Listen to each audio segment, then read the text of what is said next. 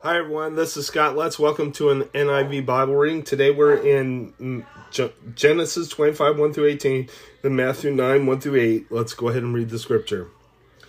This is Ishmael's sons. This is the, is the account of Abraham's son Ishmael, whom Sarah's maidservant Hagar the Egyptian bore to him to Abraham.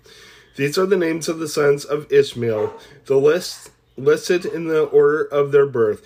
Ne- Nebaioth, the firstborn of Ishmael, Kedar, Abdil, Adbeel, Mibsam, Mishma, Dumah, Massa, Hadad, Tema, Jetur, Naphish, and Kedemah.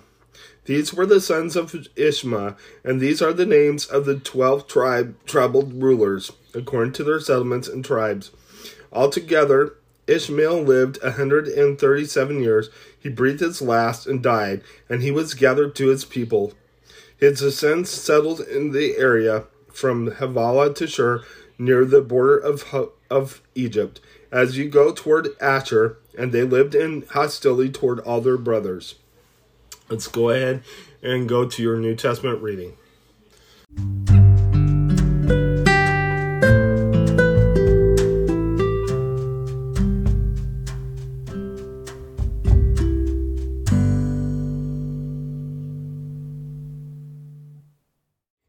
All right, so now we're in uh, John. Uh, sorry, Matthew nine one through eight. Let's go ahead and read the scripture. Jesus heals a paralytic.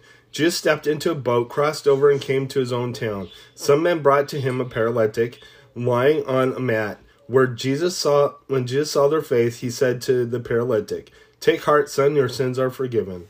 At this, some of the teachers of the law said to themselves, "This fellow is blaspheming." Knowing their thoughts, Jesus said to Jesus said, Why do you entertain evil thoughts in your hearts? Which is easier to say, Your sins are forgiven, or to say, Get up and walk? But so you may know that the Son of Man has authority on earth to forgive sins. Then he said to the paralytic, Get up, take your mat, and go home. And the man got up and went home. When the crowd saw this, they were filled with awe, and they praised God, who had given such authority to men. Let's go ahead and close in prayer. Lord God, I just praise you. I thank you for everything. I ask that you bless us and keep us. In Jesus' name, amen. God bless you. Have a great day.